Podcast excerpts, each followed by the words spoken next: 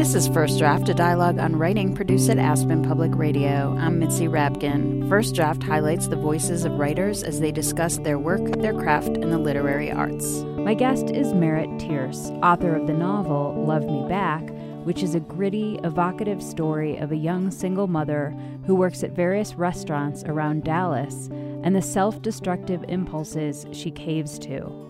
Merritt Tierce is a graduate of the Iowa Writers Workshop and a National Book Foundation 5 Under 35 author. We began the interview talking about her own Texas upbringing in a very religious home. My grandfather was a Baptist preacher, and my dad was a music minister, and really my whole social and cultural awareness of the world was contained within church and specifically fundamentalist evangelical traditions. I grew up in the Baptist, Southern Baptist Church. So it was really limited in a lot of ways. I mean, as I've gotten older, I've gotten more perspective on it, and there are things that I appreciate it about it now. But when I look back on it, I also feel a lot of fear, like that I might not have ever escaped it. And I think my lot was actually like fine. It's not like anything really horrible ever happened to me because that was how I grew up. And my parents were very loving and completely devoted to me and my brother. But being the person that I am now, I don't want to believe the things that I was raised to think that I absolutely had to believe, you know, on pain of everlasting death or whatever. And so, yeah, I grew up inside that really closed box. And, you know, my identity as a child was a very introspective, uh, brainy, good girl, I guess. And I was much more comfortable around adults than people my own age. And I was also even more comfortable with a book than any human. Uh, and so I, I spent, you know, most of my childhood trying to get away from everything and read, um, you know, reading under my desk at school and skipping bathroom breaks so I could read, and that was my home. And I feel like that has a lot to do with how I ultimately broke out of the religious fundamentalism that my brain had kind of been stuck inside for the first 20 years of my life was just reading. I mean, it was a connection to all kinds of things that in my daily real life I never would have been exposed to. And your mother was a librarian. Yeah, she was. And she showered me with books, and there were very few restrictions placed on what I could read. I mean, I, I don't think I had very uh, scandalous intentions as far as reading goes. It's not like I ever really wanted to read anything that anyone around me might have thought of as transgressive. But um, in fact, the only thing my mom, I ever remember my mom telling me I couldn't read was, was a, a romance novel that some high school kid had given me, and I didn't even realize it was a romance. And it wasn't that she told me I shouldn't read it. She just sort of gently was like, she kind of gently looked down on it and encouraged me to like uh think of it as beneath me, I guess. I don't know. Anyway, I felt really embarrassed and I just didn't read it. So, in terms of the way that you grew up, were there a lot of boundaries and, and rules within that? I'm just curious because I know that you, at 19, became pregnant, sort of similar to your character who becomes pregnant mm-hmm. at 16. And if that was just a horrifying event for your parents, I'm sure it ushered you into this next phase of your life that was changing forever. Yeah, I think it was horrifying for all of us, actually. Um, and it, you know, it's also the most cliche story ever. It's like, uh, but it was. It wasn't that I. There were a lot of uh, explicit rules or restrictions placed on me. It was all just understood that there were, you know, things you didn't do, and um, but I was given very, very, very, very little information and instruction about how to be or become a sexual person. And you know that's not really news either. A lot of people in different cultures and classes and communities have trouble talking about sex. But you know i also grew up in texas where i think when i was in school it wasn't abstinence only yet but it was pretty minimal just didn't have any tools whatsoever to deal with a whole range of things including sexuality, but I just, I mean, I didn't really know how to be a person without a lot of rigid external expectations imposed on me. And so once I once I had a little bit of freedom from, you know, the authority of my little bubbled routine, I just like kind of I don't know, you know that thing that that babies do when they're newborns where they fling their arms out and like they just like they can't control them. They just like go out into space and then they come back, but they were not really doing it on purpose. They're just like flailing. And that was really what it was like for me, like going from the childhood that I, you know, went from towards things that I was interested in and towards a less religious community. I inevitably found all kinds of things that I just like couldn't figure out without diving into them and really, you know, kind of drowning for a while. Well, it seems like a lot of those things came out in your book. Were you always a writer? Did you keep a journal when you were a kid? Yeah, well, yes. I had I have many um I kept the first 10 pages of many journals when I was a kid. I don't know. Yeah, but I always thought of myself as a writer and I'm still basically in the same place. I mean, now I have a book, which is enormous validation on one level, but also there's that, and then there's thinking of myself as a writer. I mean, I still feel the same way about it as I did when I was 12 or whatever. Like, I have the same needs as far as like what I want from it, and I have the same orientation toward my own abilities, and like a lot of that has not changed at all. What are those needs that you are talking about? I just want to be really good at something, and writing is what I'm really good at. I mean, I'm I'm better at writing than I am at anything else that I can do in life, and so if I keep doing it, then I get to keep having that feeling of being really good at something, and I I love that feeling. I love being. I think it's also relative. I mean, I I love being the best at something or being you know better at something than other people, and that's the thing that I can do. So there's that need, but then there's also um, making something, and this is what I can make. You know, I can't build furniture or uh, I, I can't sing. I can't. There's all kinds of like things that people make that I don't know how to. Will probably never know how to do. But this is the thing that I can make, and making is really important to me as a reason for being alive and what's good about being alive. And I also I feel like I one of the reasons that I don't like talking is that it's really hard for me to get from inside my head to outside to you know the the receiver.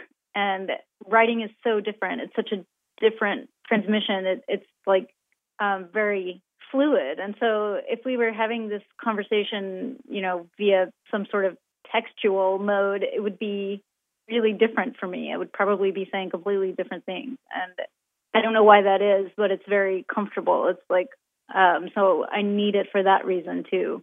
You're listening to First Draft on Aspen Public Radio. I'm Mitzi Rapkin. My guest is Merritt Tierce, author of the novel Love Me Back. I know the germ of your novel, Love Me Back, came from your own life experience. In the book, the main character, Marie, is a 16 year old single mother who is a server at various restaurants around Dallas. Her self destructive behavior includes drugs, cutting, and sex with a revolving door of coworkers and restaurant owners and people she comes across at the restaurant. Meanwhile, she's married and has a baby, so Marie is making a lot of bad choices. What do you feel is her impetus to behave like she does and for the pain she is holding? I think a lot of it comes from just emerging into adulthood and trying to take some ownership of your own life and having a lot of fear about that about you know what if you mess it up? Um sorry i almost cursed. I curse a lot which may be another reason I don't like being interviewed. so, yeah, I think for her, she's really scared to try because if she, you know, a lot of times it's easier to see the things that you shouldn't do and that you know will be harmful to you than it is to figure out exactly what will be great for you.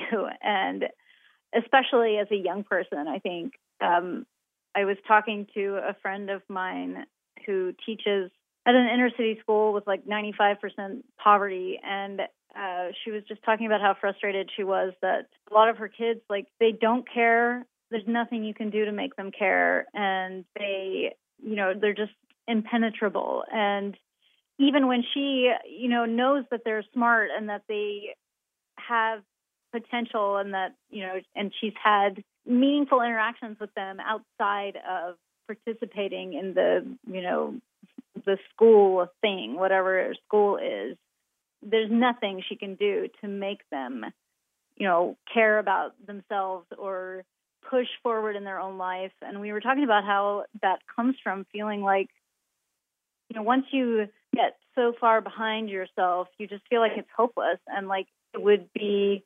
ridiculous of you to try to make anything of yourself because how could you? And so I think a lot of the choices that Marie makes, I mean, bad choices build on their own bad momentum. And um, so it takes her a long time to find some traction.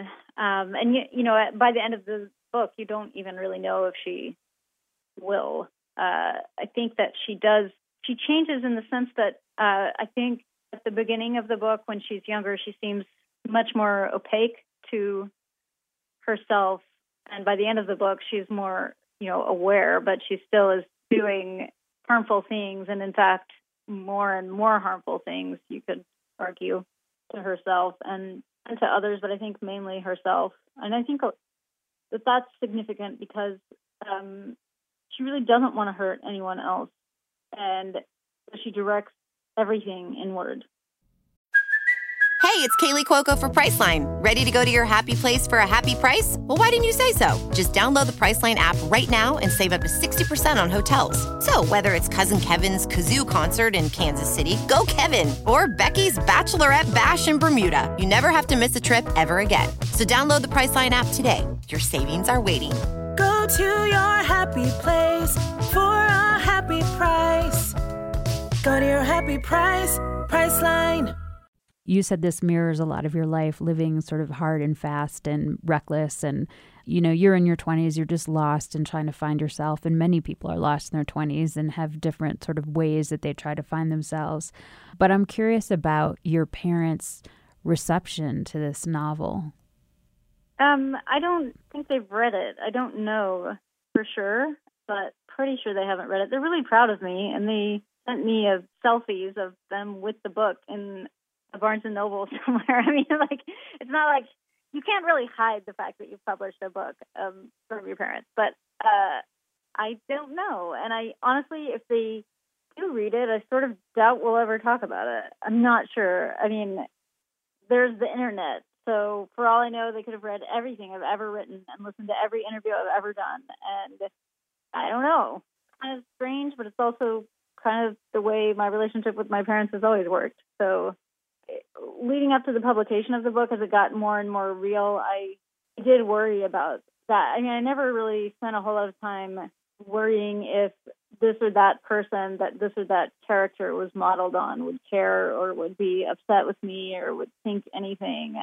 I don't know. Or if my own personal revelations would be, uh, you know, shocking to people who knew me. But like the only thing I did think about in that vein was uh, my parents and how they lived through a lot of my 20s with me, of course, but sort of on a on another side in a different hemisphere of it, and so I don't know really like what it would be like for them to read my story. I mean, I feel like if your child is not a writer and you don't have the kind of relationship with them where you tell each other everything, then you could never know what really happens in their life.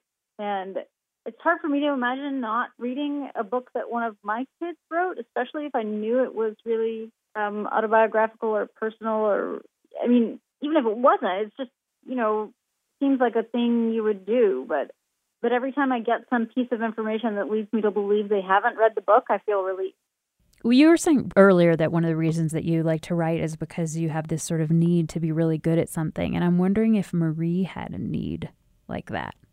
Yeah, absolutely. I almost mentioned that earlier as just one of the things that is perhaps plays a role in the bad choices that she makes is that she does have a really deep desire to be really good at something and uh, you get a sense that she was, you know, of above average intelligence and wanted to do something with that, and and then that is just kind of truncated um, that path, and so uh, I think she's exorcising her anger about that in a lot of ways by taking it out on herself. And and yet she can't help casting about for something to be really good at. And it eventually turns out to be waiting tables i mean just because that's what she's doing and so i don't know in a in a lot of ways maybe that could seem pathetic to people especially people who have never waited tables i would think you know like why in the world would anyone want to be great at waiting tables but it also underscores the fact that it's not that she wants to be great at waiting tables. She just wants to be great at something. And that's what there is to work in. It seemed like she also was really good at one night stands and casual sex. I mean, she got she got she got hurt along the way, but I mean, I think so many young women regardless of if they're young mothers are maybe misguided about sex and feel that if they're good at it it gives them value where as opposed to thinking about what it offers them but what do you think the role of all the sex she's having has in her own psyche i think that um, for the most part it's so much easier for women to give away sex than it is for men and that you know what's hard is rebuffing all of the you know what Marie's doing is just like saying yes completely indiscriminately to anyone. I mean, it's like she doesn't even look at who's asking a lot of the time. She just like, sure, whatever, you can have it. And so in that sense, that's her being very not good at something. I mean, she's being not good at saying no to people, which is uh, definitely a skill that a young woman needs to enter young womanhood like armed to the hilt with because it's hard to hold on to whatever you want for yourself when a lot of people, um, especially men, are constantly asking you to give them something. And also, I I say she's not good at it because I don't think the sex is about the sex for her. I think it's just another iteration of self harm. It's like it doesn't even matter her to her that it's sex. It's just that's her being good at really at hurting herself any way she can and that's just you know another weapon in her arsenal right she's just good at escaping everything and this is how yeah. she does it in her world what would you say to your 19 year old self being the self you are now uh see you on the other side i don't know i don't know i i mean i basically think that there was no way for me to get from there to here except the way that i went so i don't know i think i would just say i love you and that's it. I, I mean, I'm not sure. It's that's such a hard question, really, because I'm also imagining. I mean, my son turns 15 in a couple weeks, and so I, my children are, you know, really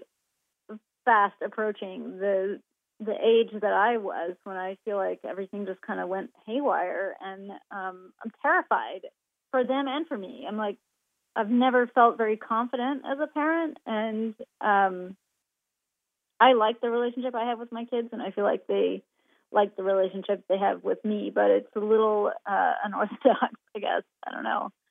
Uh, we've just kind of invented it together. But no matter what kind of parent you are, you feel really helpless when it comes to like the kids have to grow up and go out there, and there's nothing you can do to protect them from crisis, whether it's you know coming from within them or from outside or both.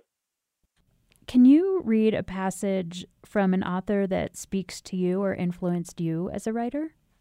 Sure. One of my absolute favorite writers is Kay Ryan, who's a, a poet, and so I'll read a couple of her poems. And I have never tried to write poetry. I don't know how to read poetry. I don't know how to explain it. So that's all my disclaimer. But I know that when I read poetry, I love I have the feeling that I'm looking for from reading, and she gives me that feeling more than anybody. Um, so this is from her collection called Say Uncle, uh, which is over 20 years old now, but um, this is a poem called A 100 Bolts of Satin. All you have to lose is one connection, and the mind uncouples all the way back. It seems to have been a train. There seems to have been a track. The things that you unpack from the abandoned cars cannot sustain life. A crate of tractor axles, for example, a dozen dozen clasp knives, a hundred bolts of satin. Perhaps you specialized more than you imagined. So I love her poems because most of the time they're just one or two absolutely perfect sentences, and um, they are just so powerful and strong and joyful in the way they use language, but not naive or simple at all. And I love the way that she conceptualizes the mind as a really physical space. I really get that. Um, so this poem um, is called Grazing Horses. Sometimes the green pasture of the mind tilts abruptly. The grazing horses struggle crazily for purchase on the frictionless, nearly vertical surface. Their furniture fine legs buckle on the incline, unhorsed by slant they weren't designed to climb and can't. So, yeah, I love her. I actually had dinner with her um, once by chance at a writer's thing, and I was just so. I was actually struck dumb because I couldn't believe that I had ended up at a table with her, and I couldn't even ever tell her how much her work means to me. Wouldn't that have been so upsetting if you had dinner with her and she was totally horrible to the wait staff? Uh, yes, no, but of course she wasn't. She was uh, beautiful in person. I can't imagine a poet being mean to a waiter. Can you read a short passage from something you wrote? It could be something that you thought was hard to write, or something that changed from the first draft, or just something you feel you succeeded at. I had a story published in the Oxford American this past fall called uh, Solitaire, and I've written more versions of this story than any. I've probably written like a book's worth of versions of this story over seven or eight years. And so I'm just going to read a paragraph from one of the first versions and then from the published version. This is the paragraph from the version that was um, one of my original attempts. In a matter of weeks, my belly gets a profile. I notice this on accident as I get out of the shower and walk past the mirror. I say, and the hairs on my neck scream for another look as if I had Lot's wife on my back. I don't look again, but the memory might as well be all I can see the belly of a milkful puppy, stretched and soft. And then the published version goes like this In a matter of weeks, her belly gets a profile. She notices as she steps out of the shower and walks past a mirror. She says, the hairs on her neck screaming for another look, the belly of a milkful puppy stretched and soft.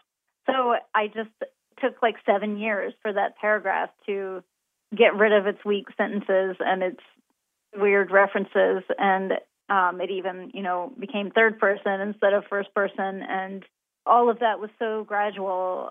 I mean i might have made one change to it every other year. So but i love the finished version and i can barely stand to i can't believe i just like read on air the original version. Where do you write? I have a bad habit of like setting up places for myself to work and then not working there.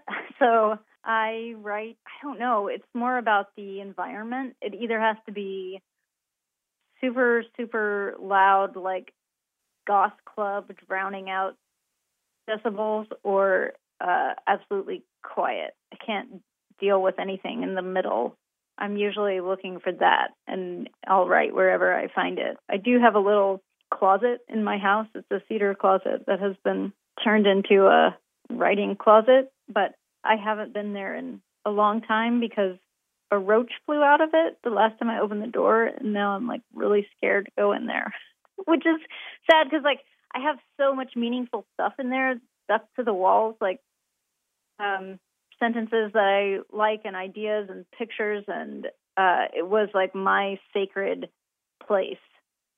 And now I, I feel like I just can't know that I won't be attacked by a roach if I go in there. What do you do or where do you go to get away from writing? Um, I feel like I'm always trying to get to writing, so I don't know how to conceptualize uh, trying to get away from writing yet. Um, I mean, I yeah, I hardly ever write because I'm just, I mean, I'm thinking a lot and walking around a lot, and stuff is happening inside my brain at a really like remote site. But uh, I I've never tried to get away from writing because it's so hard to get there in the first place. Who do you show your work to first to get feedback?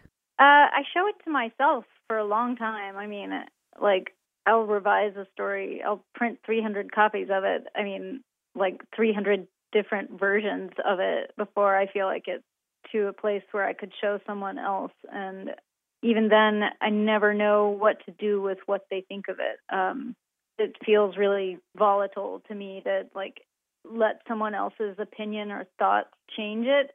That said, um, my friend Alexander Maksik, who's a, a novelist, um, we met at Iowa, and he's definitely my best first reader.